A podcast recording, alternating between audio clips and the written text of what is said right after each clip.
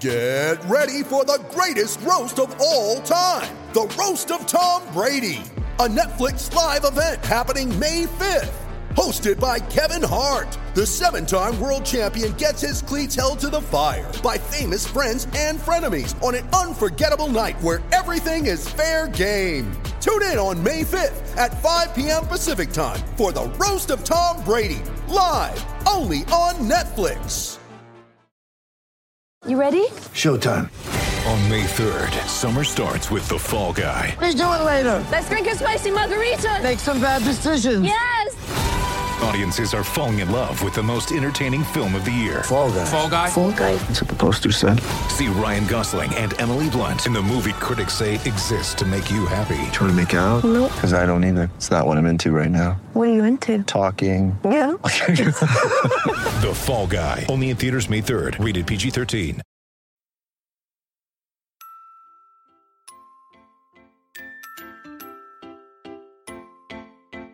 Uh huh. I just feel like I've been around the block, ripping up fantasy stock, working around the clock.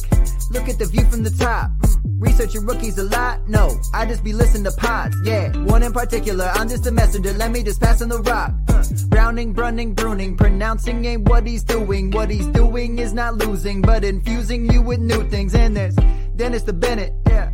The man is a menace, yeah. Building a dynasty, some of the finest things. Promise you, you won't regret it.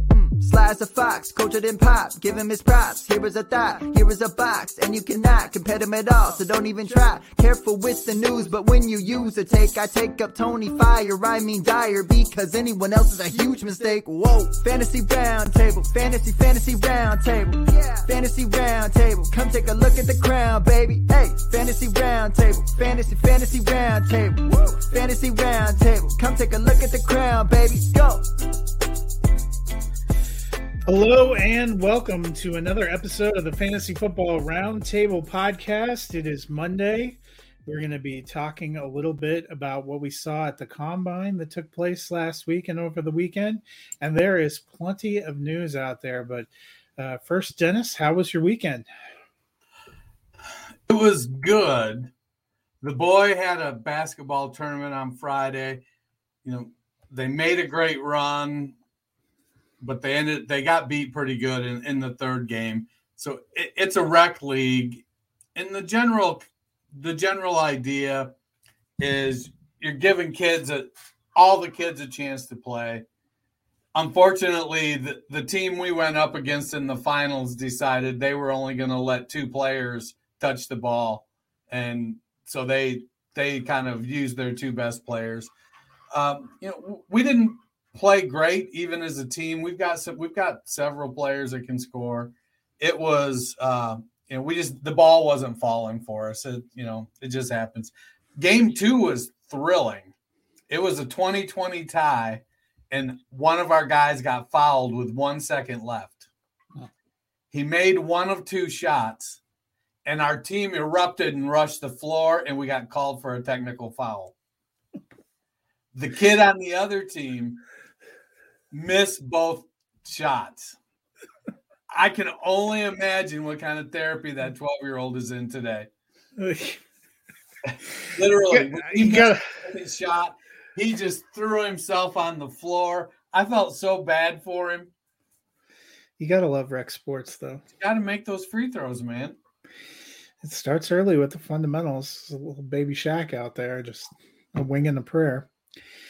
Well, uh, before we dive into the combine, there was actually a surprisingly a lot of news, much of it breaking uh, today.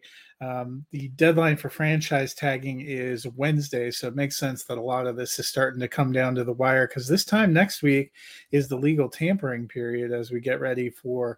Uh, you know all the fun to start, but some teams aren't waiting. I'll First big piece- legal tampering led to my second marriage. Oh my. Uh it's probably going to lead to a lot of second marriages for players out there too, maybe a few thirds. Uh but Uh, the first big piece of news that broke today is Derek Carr. Um, we knew over the combine weekend he met with a few teams at the combine. Looks like he is going to be signing with the Saints. Uh, reportedly, will be a four-year, hundred and fifty million dollar deal, which is under the forty million dollars a year we've seen some of these other quarterbacks going for, possibly as much as seventy million guaranteed. So, Dennis, what does that mean for the Saints? Do you think it's a good fit? And what do you think it means for Jameis Winston, who is still under contract there? Well, I think the Saints now have the best quarterback in the NFC South. Um, you know, it.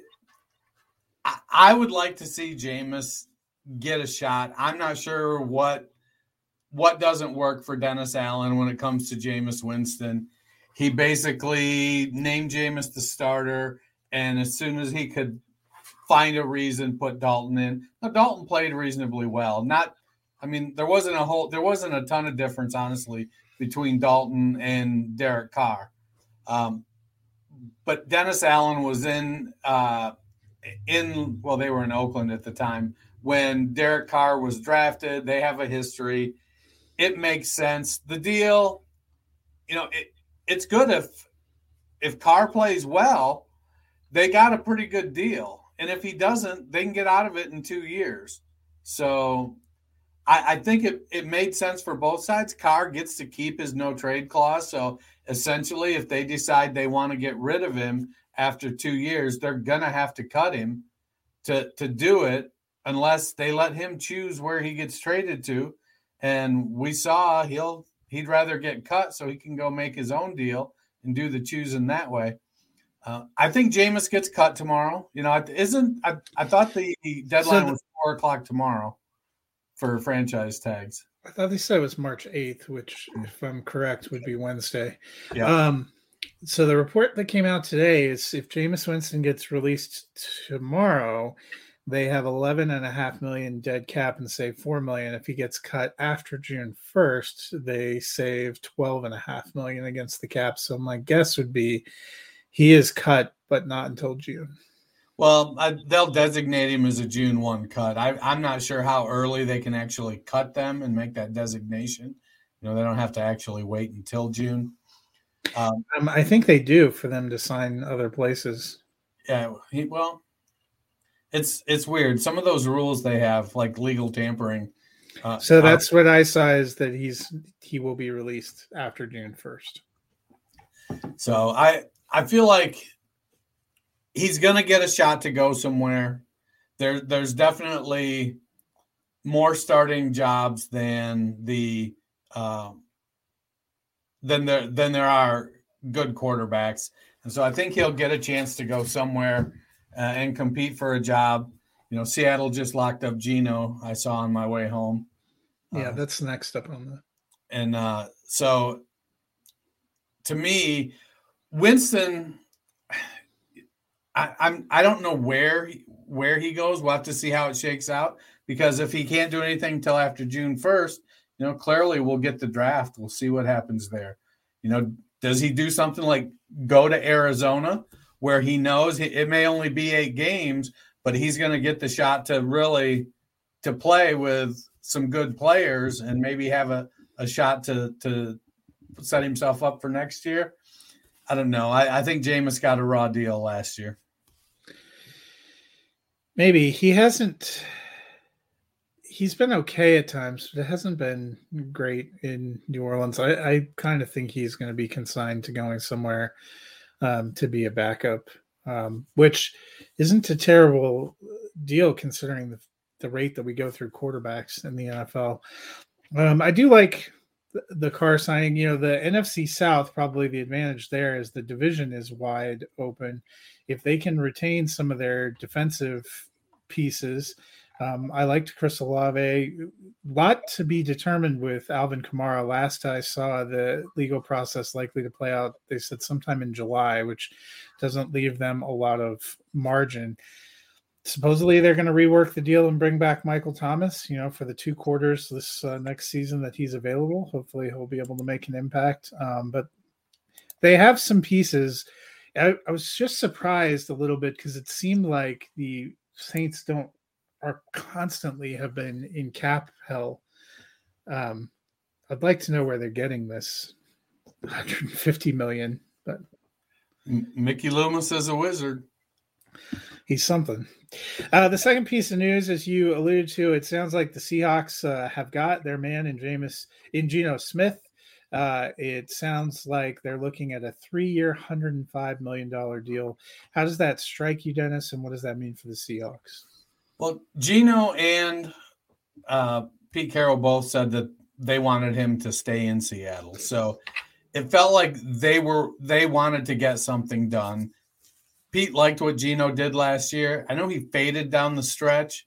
Uh, it, we'll see. You know, a full healthy year of Kenneth Walker. You know, they've got some weapons at tight end. DK Metcalf and Tyler Lockett. Uh, they did. They dra- finally drafted a stud offensive lineman last year. Maybe they dip in and get another offensive lineman this year, and, and kind of shore that up. I, I think they Pete wants to play a relatively safe type of football, and Geno will play that, especially you know now he's what he, he's 34 years old, I think. So he, he's signed a hundred million dollar contract to basically go and spend the rest of his career in Seattle and, and you know retire very comfortably, get some redemption. Uh, for being on the bench for six or seven years, eight years, whatever it was. So I, I like the deal for both Geno and I like it for Seattle because it does give them some certainty. Um, he's 32. He was born 32. in October of 1990, so he'll be 32 when the season starts. So, you know, he'll be 35 at the end of the contract. If he wants to keep playing, he'll probably be able to to be if he doesn't, he can go and get on with the rest of his career uh, with a nice, handsome bank account. Yeah, it's it's not bad. He seemed to be a good fit for what they're doing. I think the important thing for them was they found uh, Ken Walker, and Ken Walker looks like the real deal for them because they are a team that um, during Pete Carroll's time have been better when they've had a solid, reliable, uh, dominant running back to rely on. Um, you know, he seemed to do well with Metcalf and Lockett. It's got to be good news for them. He has Noah Fant there still, and Will Dissly. You've got some weapons around them. Um, and Seattle was competitive, made the made the playoffs. It's still going to be a very tough division, but I think it's a decent shot. It's to go from where we were last year, where Geno Smith was supposedly the backup to Drew Lock going into the season to him signing a $105 million deal is a pretty big success story. I had said before, I thought in Dynasty he'd be a reliable kind of QB2 guy for one to two years. I don't know if I'm all in on playing three full years, but we'll see uh, what, what happens. Uh, we'll see you know how the Seahawks play it. I really think that means their top five draft pick that they have, they'll either be content to trade back or they're going to get some kind of probably a defensive player, knowing Pete Carroll. Uh, or if they were smart, an offensive lineman. But knowing Pete Carroll, they'll get some kind of defensive player. Right. Uh, another piece of news Calvin Ridley officially reinstated for the Jaguars after his year long suspension. We have not seen him in about a year and a half. Jags made that trade uh, looking forward to 2023. How do you feel now that he's officially reinstated? I think it's a, a good opportunity for him. Trevor Lawrence is a really good quarterback. Uh, Ridley is a, a great route runner. You know, he's he's older and he came into the league as an old prospect. He played pretty high level, but he did miss some games, which kind of – kept his overall wide receiver X number low. I think he only had like one top 24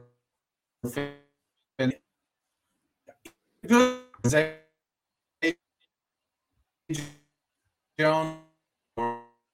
Then you add in Trevor Etienne or Travis Etienne franchise, and they basically have the band back together and they upgraded, in my opinion, over an aging Marvin Jones. So I I'm looking for the Jaguars in general to take a step forward. I, I think Ridley will be their leading receiver. I don't know if that means he's going to get enough volume to be a wide receiver one or a high end wide receiver two, the way that Christian Kirk and Zay Jones performed last year. Uh, you know, they're they're likely to cannibalize each other, but I could see I could see all three of them finishing between say 20 and 35. Yeah, we'll have to see how the layoff Im- impacts him. The good news is he gets like a full off season, all preseason, and everything to work uh, in. And you know, he's had time with this franchise to learn a little bit about the Jaguars and to be part of that team.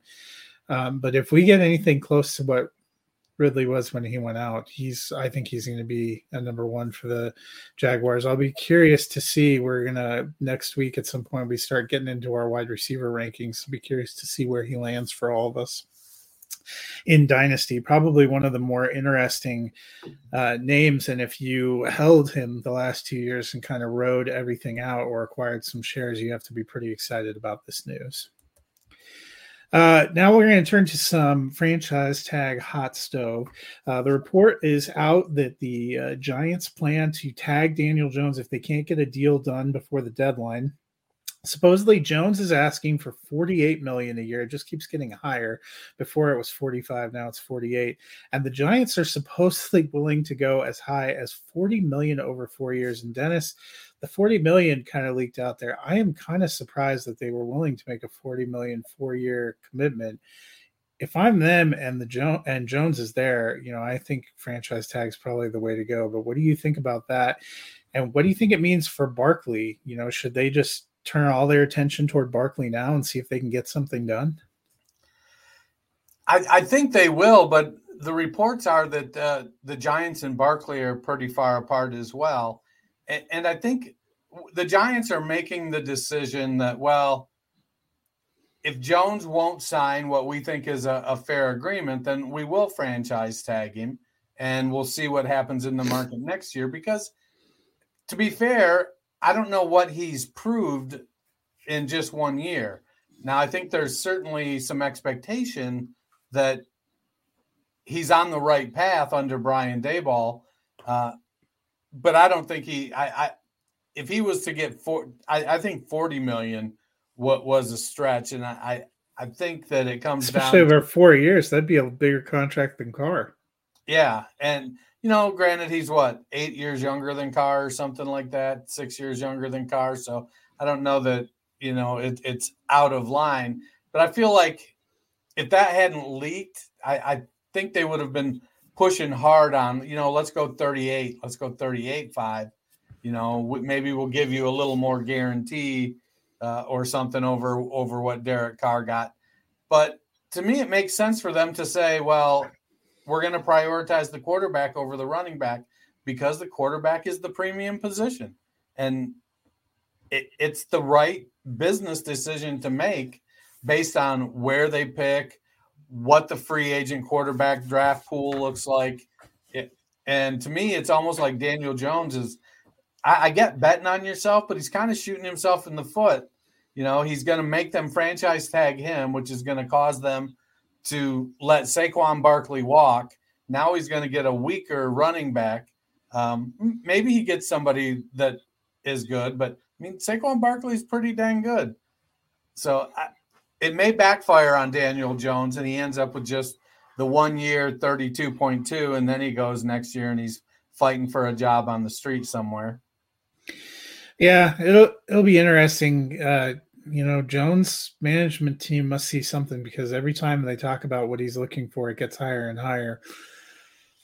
You know, another one to, to watch will be Lamar Jackson, who, you know, they said it's going to come down to the deadline. I expect both those quarterbacks are going to get franchise tagged. In terms of Barkley, yeah, it's it's probably discouraging. They're far apart. Um, you know, the Giants weren't sure about either of those guys going into the season. They had a pretty magical season, and both of them worked really well with the new coach.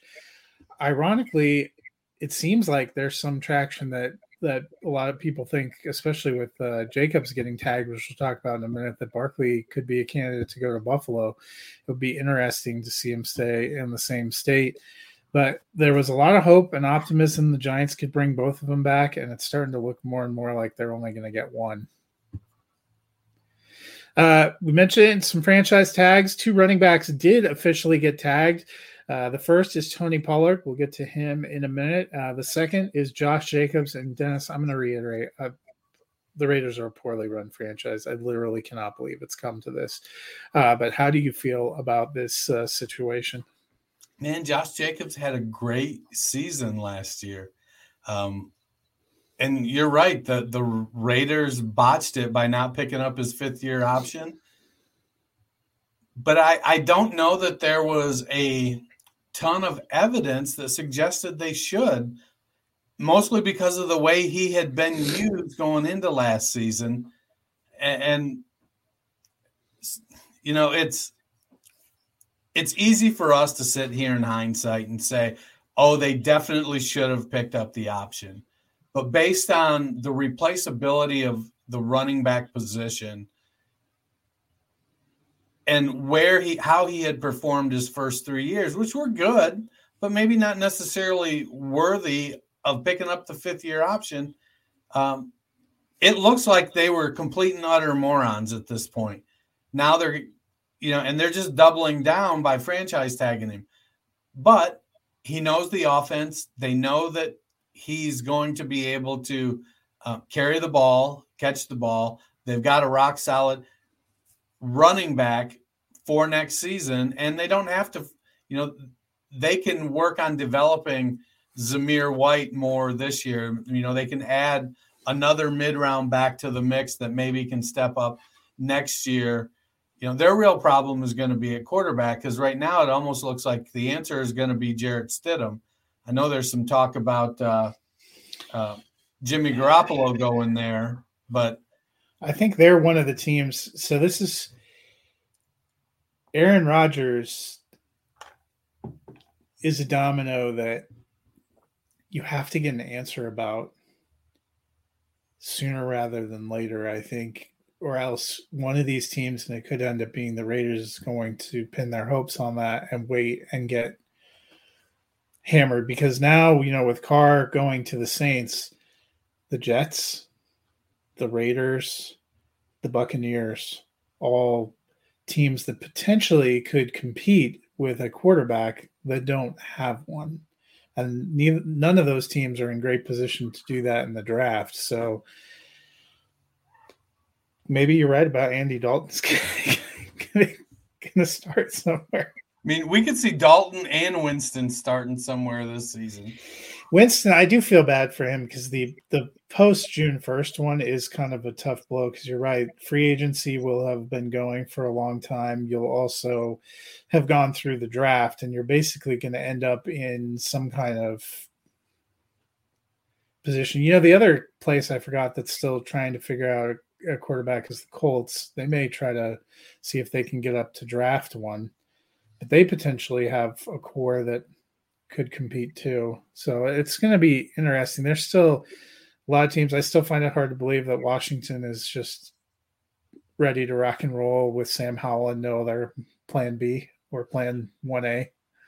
You know, my question is is that if the Colts stay put at 4 and somebody leaps them and Young and Stroud are gone, do the Colts take Levis or Richardson? Well, we'll get to, Richardson in a minute. I think he's vaulting up. The one that I feel like is trying is going to have to put all their chips in on on jumping up in the draft is the Panthers, who finished surprisingly in in good position um, in terms of almost making the playoffs, but in bad position for what seemed like we fired our coach midseason. We really need to to rebuild in the draft. So they pro- and they haven't been able to attract a free agent, and I'm sure Frank Reich wants something. Um, you know, there are other questions out there. You know, will Matt Ryan get traded again? Um, it's starting to look like Baker Mayfield actually may get into a, a, starting position, may not have to take a backup job. So there's gonna it's gonna be an interesting next couple of weeks because there's a lot of quarterback dominoes, and we've seen the first couple of fall taking a couple of uh, places off the board, but they're that makes it even more interesting, in my opinion. Um, the other back that got the franchise tag is Tony Pollard. Dallas committing to there. I think this almost certainly means they'll probably lose Dalton Schultz. But what do you think it also means for Ezekiel Elliott? I think Zeke has already made it known that he's willing to restructure. And as far as Dalton Schultz goes, Jake Ferguson came in and, and played really, really well. They like Peyton Hendershot a lot. I think they've Sean McKeon, they've got as a blocking tight end. So there's plenty of depth in Dallas at the tight end position. Their real issue is wide receiver two, because Gallup, after he returned from his injury, just didn't step up uh, like he needed to and take that role. So it looks like he's going to be set as the the wide receiver three but they need a wide receiver two, And it's a, a fairly weak wide receiver class and a weak wide receiver free agent class. So I'm not sure where they're going to get that wide receiver two that they need. That being said, you know, with Zeke's willingness to kind of restructure, I could see him staying around. Uh, I do think that it, you know, it kind of takes franchising. Uh, uh, Pollard does take you know, drafting Bijan Robinson if he's available there off the board. Theoretically, I mean, but it is Jerry Jones, and if Bijan Robinson is there, he might just draft him. Oh, Jerry, play the good old wishbone. Well, you we started talking a little bit about rookies, so let's uh, let's move over and talk a little bit about the NFL Combine. First, I ask you about a couple of people who uh, you know either impressed or uh, who um, drew some attention. First, I think we've got to start with Anthony Richardson. You talked about you know if the Colts are sitting there at four, do they go for him? Anthony Richardson put up some monster numbers in the measurables. Uh, what do you think that did for his stock? I got to be honest. If you were not aware that Anthony Richardson was a phenomenal athlete. Um, even me, who doesn't watch a ton of college football outside of the Buckeyes, was aware that Anthony Richardson was a great, uh, great athlete. I was listening to um, Sirius XM NFL on my way home, and Pat Kirwan, they were talking about Anthony Richardson, and he said, "Look, you know, he he was is a former scout, been a front office guy in the NFL, and he said when we draft a, a college quarterback into the NFL, we expect him to have a 10% drop in completion percentage. And Anthony Richardson was a 54%, I think 54.7% completion per 53.8% completion percentage in his only season as a starter for the Florida Gators. You know, he had a 17 to 9 inter, touchdown to interception ratio. You know, is he a great athlete? Yes. Does he have a strong arm? Yes. Do you want to put somebody out there that's going to complete 49% of their passes? Uh, no. Now, somebody's going to buy in. Somebody's going to say, look, I can fix this guy. I'm going to make him an NFL quarterback. And in the interviews I saw with Richardson, he seemed like a super nice guy, sounded like a super hard worker, but he just didn't get a ton of playing time until his senior season. He only commit only uh, attempted 66 passes prior to last year, his sophomore season, redshirt sophomore season. I want him to be successful, but if you're drafting him in the top five picks, you're you're drafting him to a bad team. He needs to go into the NFL and sit a little bit. Now, can he go and and maybe do Justin Fields? He looks like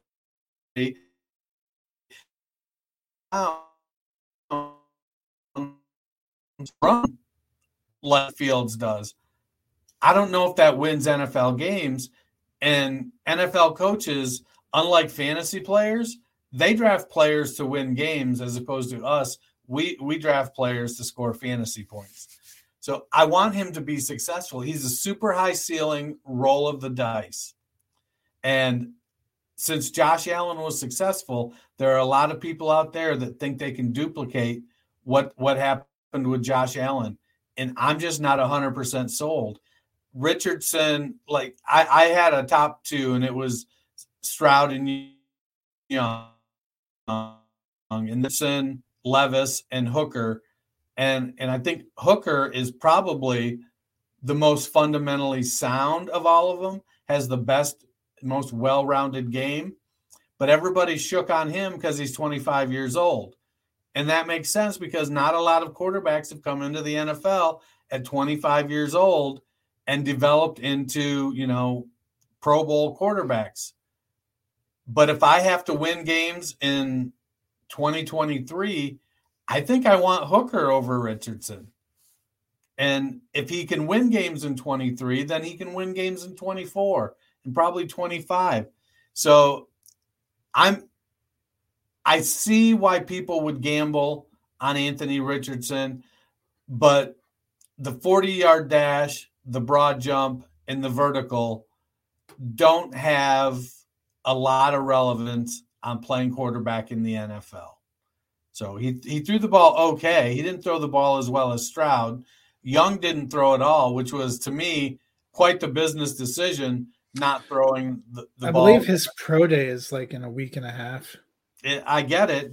It- You know, the way CJ Stroud threw the ball and the power that Will Levis and uh, uh, Richardson threw the ball, it- you know, to me, it, it seemed like he was scared to stand up there five foot ten next to the, these big guys and, and throw the ball. But again, I, I have an Ohio State bias that I freely admit. Uh, I like Richardson. I'm going to be nervous drafting him.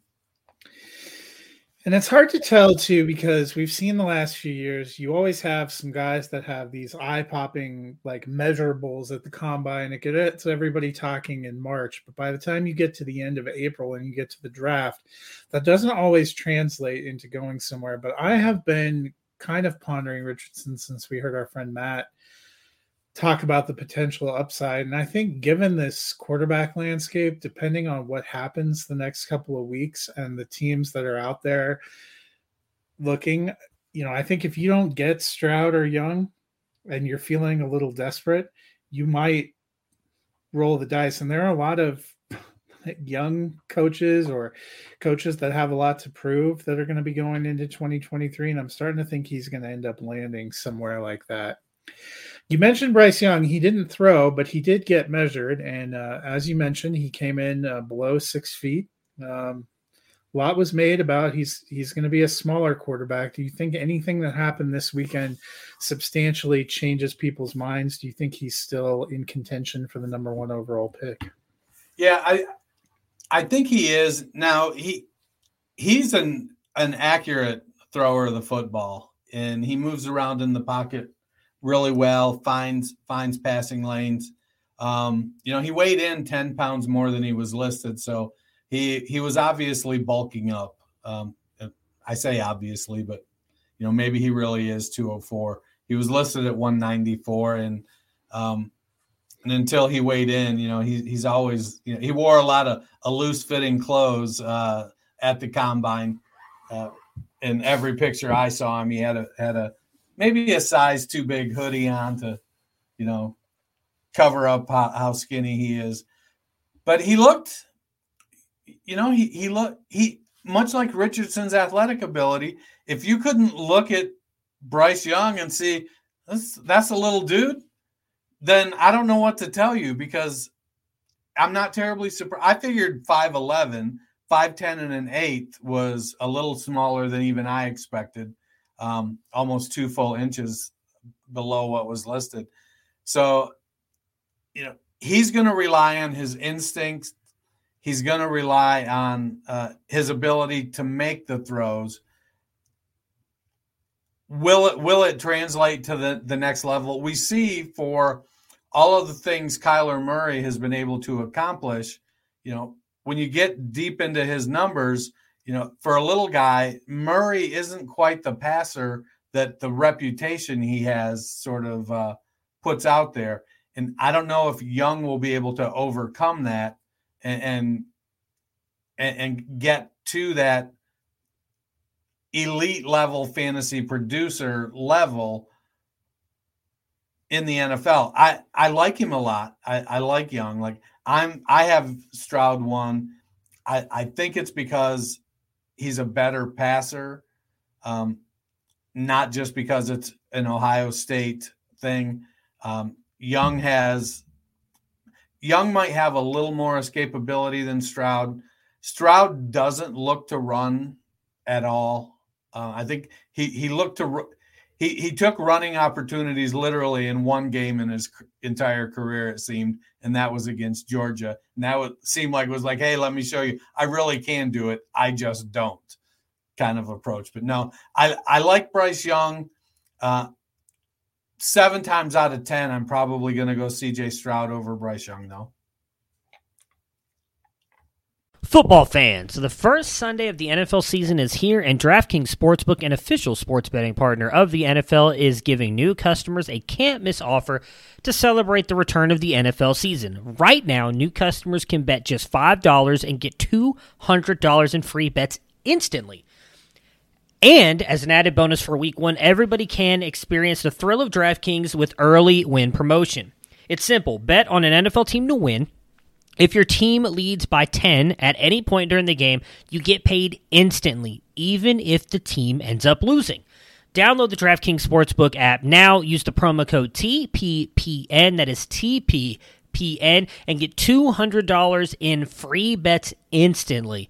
When you place a $5 bet this Sunday, that is code TP PN only at DraftBook Sportsbook, DraftKings Sportsbook, an official sports betting partner of the NFL. Minimum age and eligibility restrictions apply. See the descriptions for the episode for details.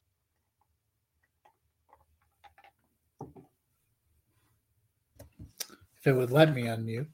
Um, yeah, I mean, I, am kind of with you. We already knew he was going to be small. He came in maybe a little bit uh, smaller than than people thought. I think he's he's still, you know, we've basically talked about Stroud and Young being the the top two quarterback options. There's enough teams that have need. He's going somewhere in there. I still think the Texans really want um, Bryce Young, and that's why they're investigating whether they need to move up to number one or they can they can get him at number two. It's going to be fascinating to see how it goes. It feels much more certain this year than last than last year. Certainly that we're going to see a couple of quarterbacks go right at the top of the draft, and probably at least three, maybe four, in somewhere in the first round, just based on how people feel about these guys.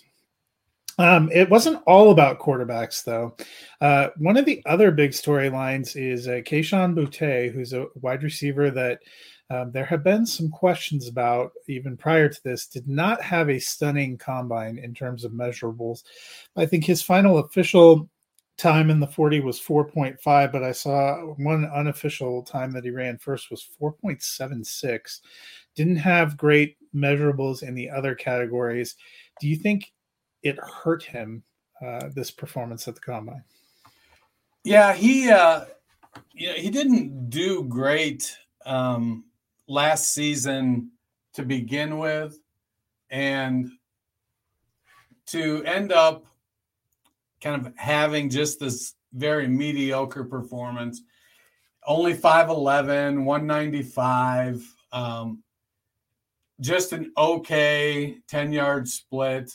Um, a poor vertical jump. I mean, only 29 inch vertical and, and a nine foot 10 inch broad jump. You, you, need to kind of you, now it's like, what's he hang his hat on? There were times where we could go, well, you know, his numbers were down because LSU has shitty quarterbacks. Well, then you look now at his athletic ability and say, okay, well, yes, LSU had shitty quarterbacks, but was he also not getting open? is he also, you know, not as good at the contested catch or jump ball uh, as he was perceived? Uh, he had a around a five, maybe under five relative athletic score. Shout out to uh, Math Bomb on Twitter. Um, he, uh, I, I think he he's going to drop. He's the one thing I think he has going for him is that he was close to 200 pounds, and he, there's a group of wide receivers after the top three that all weigh about 175 pounds. They're all five eight to 5'10 and 175 pounds. That's Tank Dell and Marvin Mims and Zay Flowers and Josh Downs. These guys are all small. And what Boutte has is a little bit more size to him.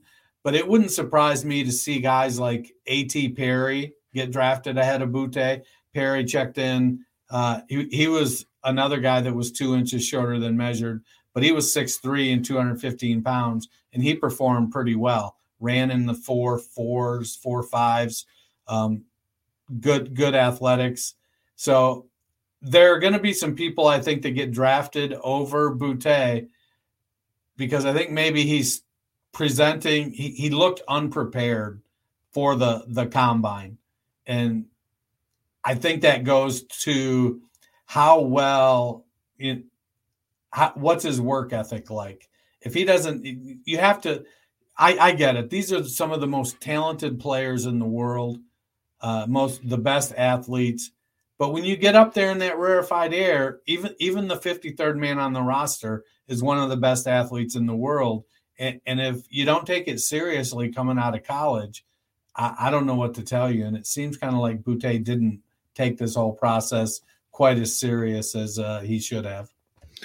Yeah, and that's a tough part when you're kind of trending down um, as you're approaching the draft. The combine can be a time to sort of right the ship, get some excitement, or you can continue that trend. And it really feels like he sort of continued that trend. And I think back to just last year when you know, I think we talked about Isaiah Spiller didn't have a great combine, and then you end up seeing that sort of carryover questions ends up going later than we thought he might have, and then has kind of a lost rookie year. So I, it's definitely time to start getting a little bit nervous. Dennis, uh, we talked about a few specific players, but who is one player or a couple of players that you think helped themselves the most during the weekend at the combine? You know, there were a lot of athletic tight ends at the combine this year. You know, I, I heard one comment uh, last week that uh, attributed to Daniel Jeremiah that uh, he thought there may be nine tight ends drafted in the first three rounds. And then just kind of looking at it here, adding it up, there were 11 tight ends that ran a 4 7 or faster. Uh, Darnell Washington was every bit as impressive as um, he seemed to be in college. Got down on the sled at six foot seven inches tall. He got down on the sled uh, and pushed it with ease. Luke Musgrave out of Oregon State and Sam Laporta out of Iowa State, or excuse me, Iowa. Two very, very fast tight ends, uh, four six, four five nine. They seem like they're they're going to be guys that go in the first couple rounds. Uh, so the tight ends really hit. You know, I think Stetson Bennett cemented his spot as QB six. You know, he threw really, really well. I think there were some people that were surprised at how strong his arm was. Um, but he's a he's a small guy, 5'11, 195, I think he was, or 205. Um, and he's an older prospect. He's 24, 25 years old as well. So I think, you know, he reminds me a little bit, uh, you know, uh, drunken public uh, issue aside of Russell Wilson coming into the NFL. You know, Wilson was a graduate transfer that went to to Wisconsin after NC State, and Stetson Bennett just kind of came up as a walk on and took over. Both of the guys seem to have some good maturity, and Bennett is the kind of guy I think that goes somewhere um, and, and ends up winning the job in camp because he just makes the plays. You know, maybe not, he, he makes the plays he's supposed to, and he converts enough that you don't expect that you go, oh, well, maybe we should give this guy a real shot. So I kind of liked Stetson Bennett. Uh, after a, a really, really poor Senior Bowl week, Chase Brown came in to the combine and performed really well in the drills and in the athletic testing. Uh, in the Senior Bowl week, Chase Brown looked like he didn't belong. So now we have a whole year of tape on Chase Brown that looks great, then a, a pretty poor Senior Bowl week of practices, and then we're back at drills at the combine, and he looks great again. So I think as people take his last 12 months kind of all into account, I think Chase Brown started to climb back, back up. Uh, he looked overwhelmed at the Senior Bowl, and Dan Toomey in your bowl for Brown pick and, and the guy came in and just, just trucked him. And to add insult to injury, the trucked him was his tw- twin brother Sydney down at the Senior Bowl, and to have come up to uh, Indianapolis and kind of make up the ground that he needed. I think Chase Brown kind of moved himself back into being a, a day two pick. And then a sleeper that I really like that built on his Senior Bowl week uh, is Evan Hull out of um, Northwestern. 5'11, 209, 207, somewhere in that range. Super, super good in the passing game. Runs the ball pretty well. Um, kind of reminds me of like a Rex Burkhead type, where if he ends up getting a shot, he could come in and be a weapon in the passing game that you can also run in the two minute drill to keep teams honest. Uh, he's a guy I'm looking at late late in uh, my rookie drafts. Uh, if he's sitting around in the back half of the fourth round, I'm probably going to have a whole lot of Evan Hull on my rosters. Guys that I think hurt themselves a little bit. I, I don't think Michael Mayer did himself any favors. I don't know if hurt is the right word, but he just looked okay. He didn't, he wasn't extremely athletic. Uh, he didn't run really, really good. He, you know, I would have expected something a little better than a four seven out of him. You know, he measured well, six four and a, uh, I think a half, um, two hundred and fifty five pounds, two hundred fifty nine, two sixty four, I think was what he was listed. So he measured okay, but he just, to me, he just didn't stand out. It feels like from a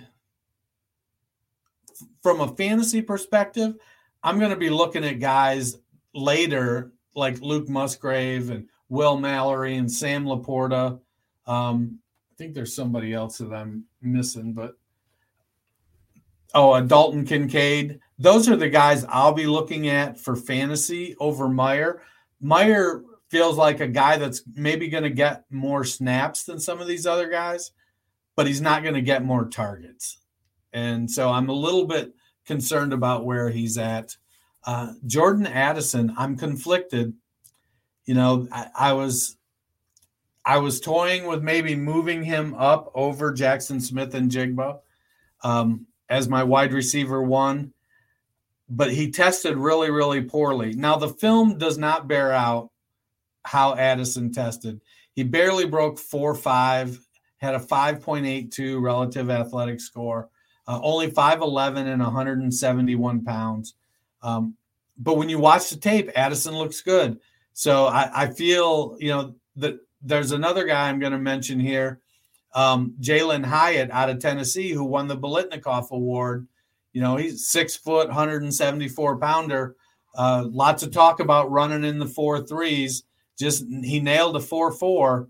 Uh, had a really good RAS, but when you look at what the talk about him leading up to the combine was, it, it doesn't seem like he lived up to it. And the offense he played in, he was never on the line of scrimmage, coming out of a lot of stacked formations. And at 174 pounds, is he going to be able to beat press coverage? And his speed not being exactly what we thought. If he gets bumped around, will that throw off the timing? Is he going to beat it? Uh, I think I, am probably gonna. I'm starting to lean a little more towards if I'm going to take a, a, Tennessee wide receiver, I'm looking at Cedric Tillman in the middle of the third versus Jalin Hyatt in the beginning of the second, just because I think it might be a little more value. And and uh, Tillman is a bigger, stronger wide receiver. Doesn't have the speed that Hyatt has, but as we've seen with guys like Keenan Allen, it doesn't always. It's not always speed that really matters. It's getting open there was a lot of talk about how Jaxon Smith-Njigba, oh, he's he's healthy, but he's not going to run his 40, run the 40 because he hasn't had enough time to practice. But he destroyed everybody in the three cone and the the the three cone drill and the the 20 yard short shuttle.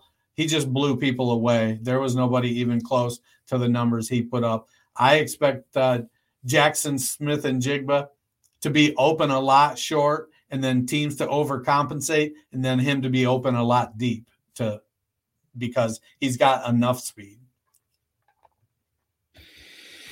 Do you uh, have any thoughts about the the running back group?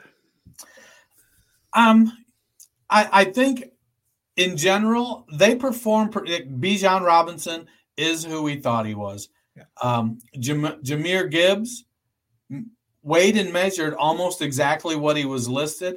He's still my RB2. I am not concerned. Um, I actually, in my very first underdog draft of the year, um, had a couple running backs I was looking at in the fourth round. Both of them got sniped from me. I took Jahmyr Gibbs as my RB1 in my first underdog draft. It, it probably isn't going to work out. I acknowledge that. Um, but I didn't like any of the other running back. genius. Yeah, I, I did. I didn't like, and it may have even been the fifth round because I think I started off. I went Kupp, um, another wide receiver in the second, uh, Kyle Pitts, and then Joe Burrow or Joe Burrow and Kyle Pitts, and then I went Jahmyr Gibbs. I forget who the other wide receiver was now, um, but I think the running back class is going to live up to its billing. There's big backs like Zach Charbonnet who who are have versatility. There's a, a group of backs that are in that 5'9, 5'10, 205 to 209 range, Eric Gray, Chase Brown, that I think are going to come in. They're not going to be bell cows, but they're going to be the they're going to be the not committee backs, but pair, uh, duo backs. I, I think of a committee as more than two backs. They're going to be the 1A, 1B kind of back. They'll be paired up with a guy like, you know, Hassan Haskins in Tennessee or, um, you know, D- Derrick Henry uh, when he apparently gets traded because that's supposed to happen, or, or James Conner in Arizona. Uh, they're going to be guys that get paired up with these bigger backs that are able to be productive because they have the ability to catch passes run routes and run the ball, um, just maybe not carry the ball 18 to 20 times. So I, I like the running back class a lot. Uh, between free agency and the draft, running back class is very heavy compared to all the other positions. Yeah, it's going to be interesting to see how it all shakes out. Well, another combine is in the books. And uh, so we will be back on Friday. Speaking of running backs, we are going to look at our top 24 dynasty running backs uh, before we start merging in the rookies. That should be pretty interesting. Um, Matt may or may not be with us, but at least Dennis and I will be here with our top 24 guys. Um, so that'll be something to look forward to. And then we're getting ever closer to when we're going to go back to do a few mock drafts. We're going to do some rookie drafts. We're going to do some startup drafts plenty of rankings as we make our way down here. And next week, of course, we're going to have the free agent frenzy beginning. I'm sure we will have plenty to talk about starting Monday when the legal tampering period begins, and then next Friday once uh, we have more deals in the books. So it's getting to be a pretty exciting time. But uh, if people are sitting there home alone tonight, just watching some old game tape, trying to recover from the combine, what can they do, Dennis? Well, what they can do is they can like and subscribe to the podcast um, and then they can take the link and message it to two friends and have them like and subscribe to the podcast. You know, we changed platforms a while back, lost a lot of subscribers. We need to build the build the subscriber base back up. Uh, give us a rating and a review. We love that. You know, we're we're gonna have to maybe start pulling some and maybe give away some swag or something. I, I hate to bribe people, but you know, uh, I guess I'll do what I got to do. you're a company man. You're gonna you're gonna do it for the Dun-dun-dun, dun-dun-dun. Well, that's going to do it for us today, but we'll be back on Friday looking at running backs, as I mentioned, and uh, see how many more people can get the good old franchise tag. Until then, have a great night. Prepare for glory! I want to know if you got your popcorn ready. Do you got your popcorn ready? I came out the womb, I ready. And he's hit the end zone for an unbelievable touchdown. I would be honored Throw it up above his head. They can't jump with me. Golly. Oh, they tackle him at the 40 yard line. Who can make a play? I can. Who can make a play? I can.